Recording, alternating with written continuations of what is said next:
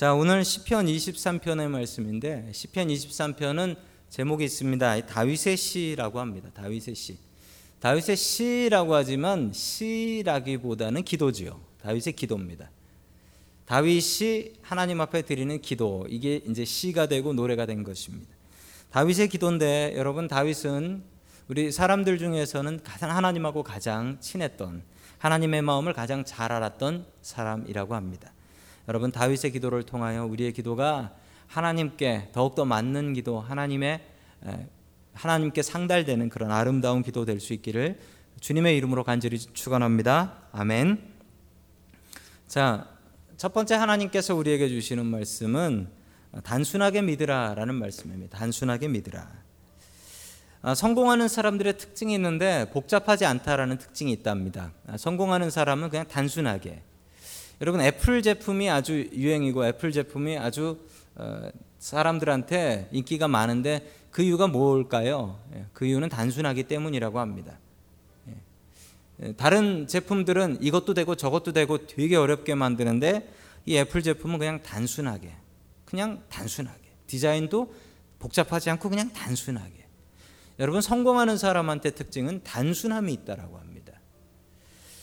여러분 영어로 simple life라는 말이 있는데 simple life가 한국말로 하면 저 사람 단순해라고 하면 어이구 살짝 욕이에요. 비꼬는 말이에요. 저 사람 단순해 그러면은 아니 저 사람 좀 무식해 그런 얘기입니다. 그런데 여러분 영어로 simple life가 뭐죠? 영어로는 검소한 삶입니다. 검소한 삶. 그리고 검소할 뿐만 아니라 뭔가에 포커스가 있는 삶이에요. 포커스가. 이것저것 이상한 것 없이 하나의 포커스가 된 concentrate된 그런 life를 얘기합니다. 여러분 성공하는 사람은 검소합니다. 여러분 우리의 신앙도 단순해야 됩니다. 단순해야 돼. 여러분 믿음도 그래요. 단순하게 믿을 수 있어야 됩니다. 다윗이 그렇게 믿었습니다. 그는 왕이어서 무척 복잡한 사람 같지요?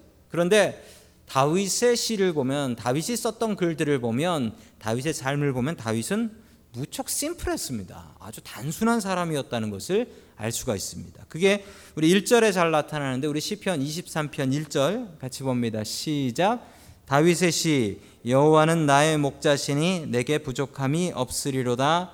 아멘. 여러분 다윗의 원래 직업이 뭐였죠? 다윗의 원래 직업은 목동이었습니다. 그 다음 직업은 뭐였죠? 모르세요?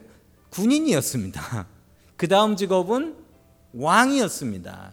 다윗은 이 세 개 정도의 직업을 세 개 정도의 직업을 물론 그 겸업해서 음악을 연주하는 사람 심리 치료도 하셨지만 자요 보통 세 가지를 다윗의 직업으로 봅니다. 다윗은 처음에 목자였습니다. 그랬기 때문에 여러분 목자의 삶을 잘 알았습니다. 여러분 목자의 삶을 잘 모르시죠? 목자는 목동은 양들하고 같이 먹고 잡니다. 양들하고 같이 먹고 자요.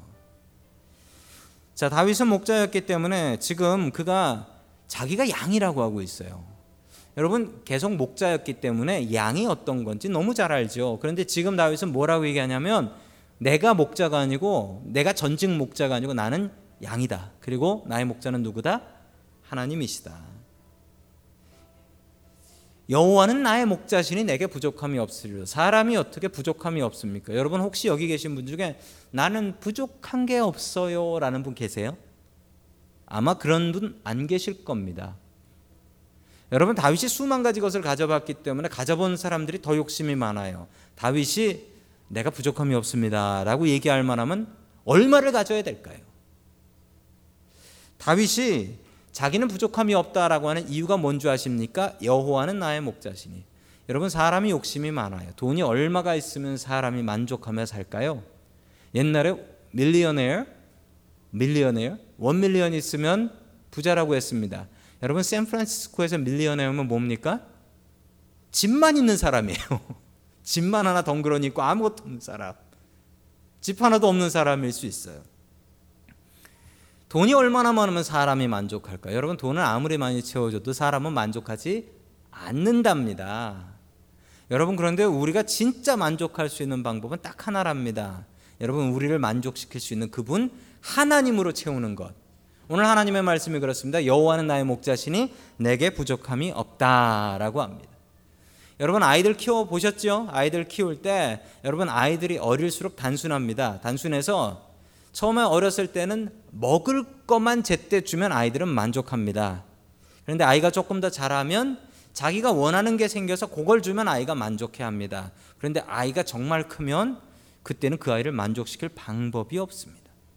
만족시킬 방법이 없어요.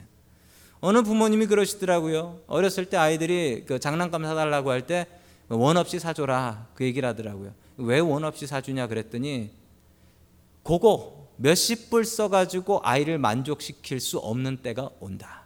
그러니 만족시킬 수 있을 때 만족시켜라. 그 얘기를 하더라고요. 여러분 아이들이 아이들 같이 믿어야 되는 이유가 뭔지 아십니까? 아이들은 단순해서 자기가 원하는 게 채워지면 만족할 줄 알아요. 어른은 안 그래요. 어른은 그거 하나 만족해 봐야 다른 것으로 불만을 삼습니다.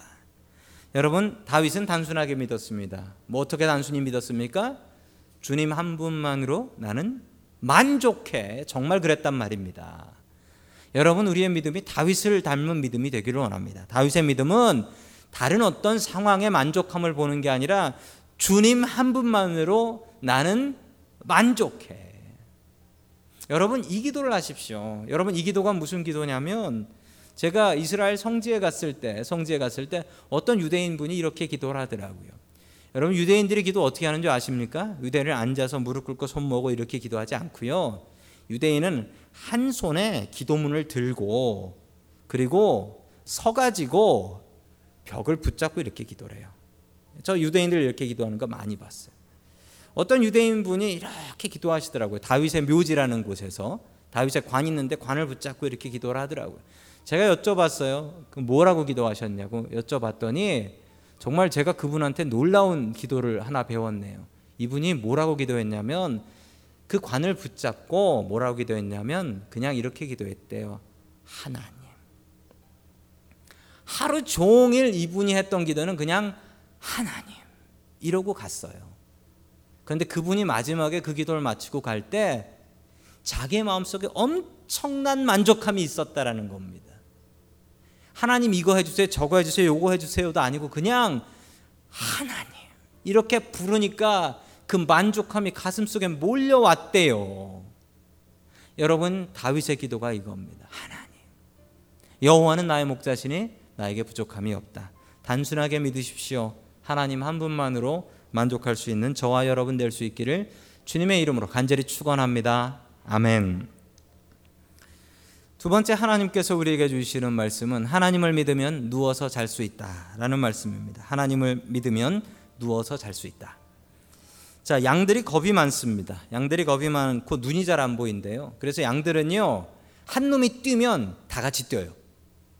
근데 양들이 또 나쁜 점 중에 하나가 양들이 눈이 나빠 가지고 한 놈이 뛰면 그냥 그 방향으로 뭐? 그러고서 그냥 뛴대요. 그냥 뛴대요. 그런데 뭐 절벽 같은 데로 뛰어도 한 놈이 앞으로 뛰면 뒤에서 밀고 계속 뛴대요. 뛰는 게 유행이래. 그럼 뛴다는 거예요. 그래서 죽는데요.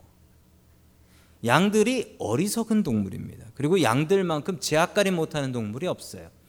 여러분 양한테 무기가 뭐가 있습니까? 양은 무기가 없어요. 양은 몸도 둔하고 무기도 없어요. 양들이 겁이 많습니다. 겁이 많아서 여러분 양들이 어떻게 자는 줄 아십니까? 양들이 서서 자요. 양들이 서서 자요. 여러분 동물 중에 서서 자는 동물들이 많습니다. 서서 자는 동물의 특징이 뭔지 아십니까? 여러분 동물 중에 누워서 발 뻗고 자는 동물 몇 없어요. 누워서 발 뻗고 자는 동물 어떤 동물이냐면 사자 호랑이 누워서 잡니다. 사자 호랑이 뭐 하마 이런 거 누워서 잡니다. 근데 그 외에는 감히 누워서 못 자요. 왜 그럴까요? 도망가야지. 누워서 잘 처지가 아니죠. 성지에 처음 갔을 때 광야에 나가서 밤에 광야에 나가서 놀란 게 있습니다. 양들이 서서 자요. 양들이 서서 자요. 근데 개 중에 매 하면서 우는 놈도 있어요. 양들이 서서 잔다. 신기하다라고 생각했는데 목자한테 물어보니까 이렇게 얘기하더라고요. 양들이 낮에 잔대요. 왜 낮에 자냐면 보이니까 한 놈은 이렇게 보초 쓰면서 한 놈은 보초 쓰면서 딴 놈들이 자는 거예요. 왜냐면 밤에 늘어지게 자면 다 잡혀 죽어요. 양들이 낮에 잔대요. 그것도 서서 서서 여차하면 튀어야 되는데 어디 누워 자요? 여러분 동물의 세계에서 누워 잘 수 있는 건 사람하고 뭐 별 되지 않습니다. 물론 앉아서 잘 수 있는 우리 교인들도 계시긴 하죠. 양들이 서서 자요. 그런데 그 목자가 이렇게 얘기했습니다. 양들이 누워서 잘 때도 있대요. 그래서 언제 양들이 누워 잡니까? 그랬더니 양이 목자를 믿으면 누워서 잔대요. 엄청나게 안전하고 편안하다라고 생각하면 양이 누워서 잔대요. 우리 안에 잘 평안하게 가둬놓으면 양들이 누워 잔대요. 그런데 그렇지 않으면 들판에 서 있으면 양들이 서서 잔답니다. 그것도 낮에 잔답니다. 다윗은 목자였습니다. 양이 어떻게 자는지 너무 잘 알았습니다. 그가 2절처럼 얘기합니다. 같이 봅니다. 시작. 그가 나를 푸른 풀밭에 누이시며 쉴 만한 물가로 인도하시는도다. 아멘. 제가 이걸 보고 무릎을 쳤어요. 그가 나를 푸른 풀밭에 누이시며 그가 나를 내가 양이잖아요. 양이 어떻게 누워요? 양은 목자를 믿어야지 누워요. 안전하다, 확실하다. 저 목자가 나 분명히 지켜준다. 내가 저 목자가 사자 입 찢어버리는 거 내가 봤다. 이걸 믿어야지 누워서 잘 수 있어요. 안 그러면 양이 눕지를 못한대요. 여러분, 이게 믿음입니다. 여러분, 하나님 믿으면 누울 수 있어요. 하나님 믿으면. 하나님 믿으면 누울 수 있어요. 하나님께서 내 목자 되면 누워서 잘 수 있대요. 발 뻗고 고민 걱정하지 않고 기도하고 나면 발 뻗고 잘 수 있대요. 여러분 푸른 풀밭에 눕는 복이 저와 여러분들에게 풍성하게 넘치기를 주님의 이름으로 간절히 축원합니다. 아멘. 어, 얼마 전 장례식 어, 하관 예배를 드리면서 아 주님을 믿으면 푸른 풀밭에 눕는구나 또 한 번 깨달았습니다. 자 우리 계속해서 3절 말씀 같이 봅니다. 시작. 우리 아 우리의 집은 하나님 나라입니다라는 말씀이에요. 예, 세 번째 주시는 말씀은 우리의 우리의 본향은 하나님 나라라는 말씀입니다. 자, 우리 5절 말씀 같이 계속해서 읽습니다. 시작. 주께서 내 원수의 목전에서 내게 상을 차려 주시고 기름을 내 머리에 부으셨으니 내 잔이 넘치나이다. 아멘. 자, 다윗이 하나님께 복 받아서 왕 됐습니다. 뭐 부족함이 없었죠. 이스라엘 역사상 다윗 때만큼 이렇게 영토가 컸던 때가 없어요. 여러분 한국 사람들이 얘기할 때 우리나라 영토 제일 컸을 때가 어느 왕? 예? 박 대통령? 예. 광개토 대왕. 광개토 대왕 때 그 만주까지 일했잖아요. 이스라엘 사람들한테 우리 영토 제일 컸을 때가 어디? 다윗. 다윗 솔로몬 때가 제일 컸다는 거예요. 솔로몬 때도 아니고 다윗. 다윗 때 제일 컸다라고 합니다. 여러분 예수 믿고 복 받아서 다윗이 왕이 되었습니다. 그리고 다윗이 얼마나 복 받았냐면 오늘 말씀 보세요. 내 원수에 내가 원수 그 원수. 그 원수가 보는 앞에서 내가 상다리 부러지게 상차리고 그 원수가 이를 갈면서 아이고 저놈 내가 잘 되는 걸 보는구나. 이, 이 기쁨 이 기쁨. 원수 앞에서 내가 상다리 부러지게 펴놓고 먹는 이 기쁨. 이걸 하나님께서 주셨는데 내 잔이 넘친대요 내 잔이 내 잔이 찰찰찰찰 흘러 넘치는 복을 하나님께서 주셨다라는 겁니다. 그런데 여러분 시편 23편이 5절에서 끝나면 저는 이건 성경에 실릴 얘기는 아니라고 봅니다. 왜냐하면 여러분 5절까지가 끝이면 내가 예수님 믿고 복 받아서 떵떵거리고 잘 살았다. 끝. 이게 뭐예요, 이게? 이게 뭐예요? 이거 세상에서 복 받고 끝났다라는 얘기 아니에요. 그런데 여러분 더 놀라운 말씀이 6절에 있어요. 6절 보겠습니다. 6절이 끝이거든요. 시작.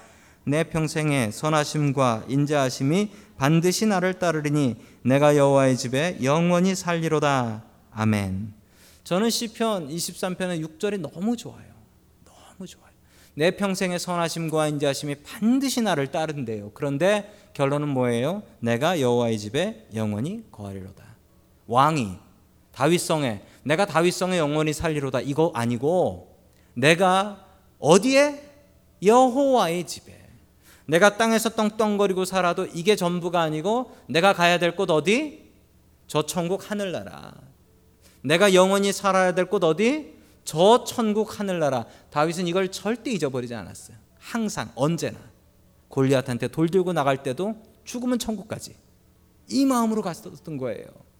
여러분 이 마음 있는 사람이 뭐가 무섭겠습니까? 순교가 무섭겠습니까? 뭐가 무섭겠습니까? 죽으면 아쉽지만 천국 가지. 다윗에게 이 믿음이 있었습니다. 여러분 이 기도 드리십시오. 여러분 기도할 때 하나님 내가 이 땅만 사모하는 사람이 되지 말게 하시고 저 천국까지 사모하는 사람 되게 해 주시옵소서. 여러분 반쪽짜리 기도하지 마세요. 하나님 내 잔이 넘치게 해 주세요. 이 기도만 하지 마시고 여러분 내가 여호와의 집에 영원히 살기를 원합니다. 이 기도로 마치세요. 여러분 다윗처럼 이 간절한 기도를 주님 앞에 드릴 수 있는 저와 여러분들 될 수 있기를 주님의 이름으로 간절히 축원합니다.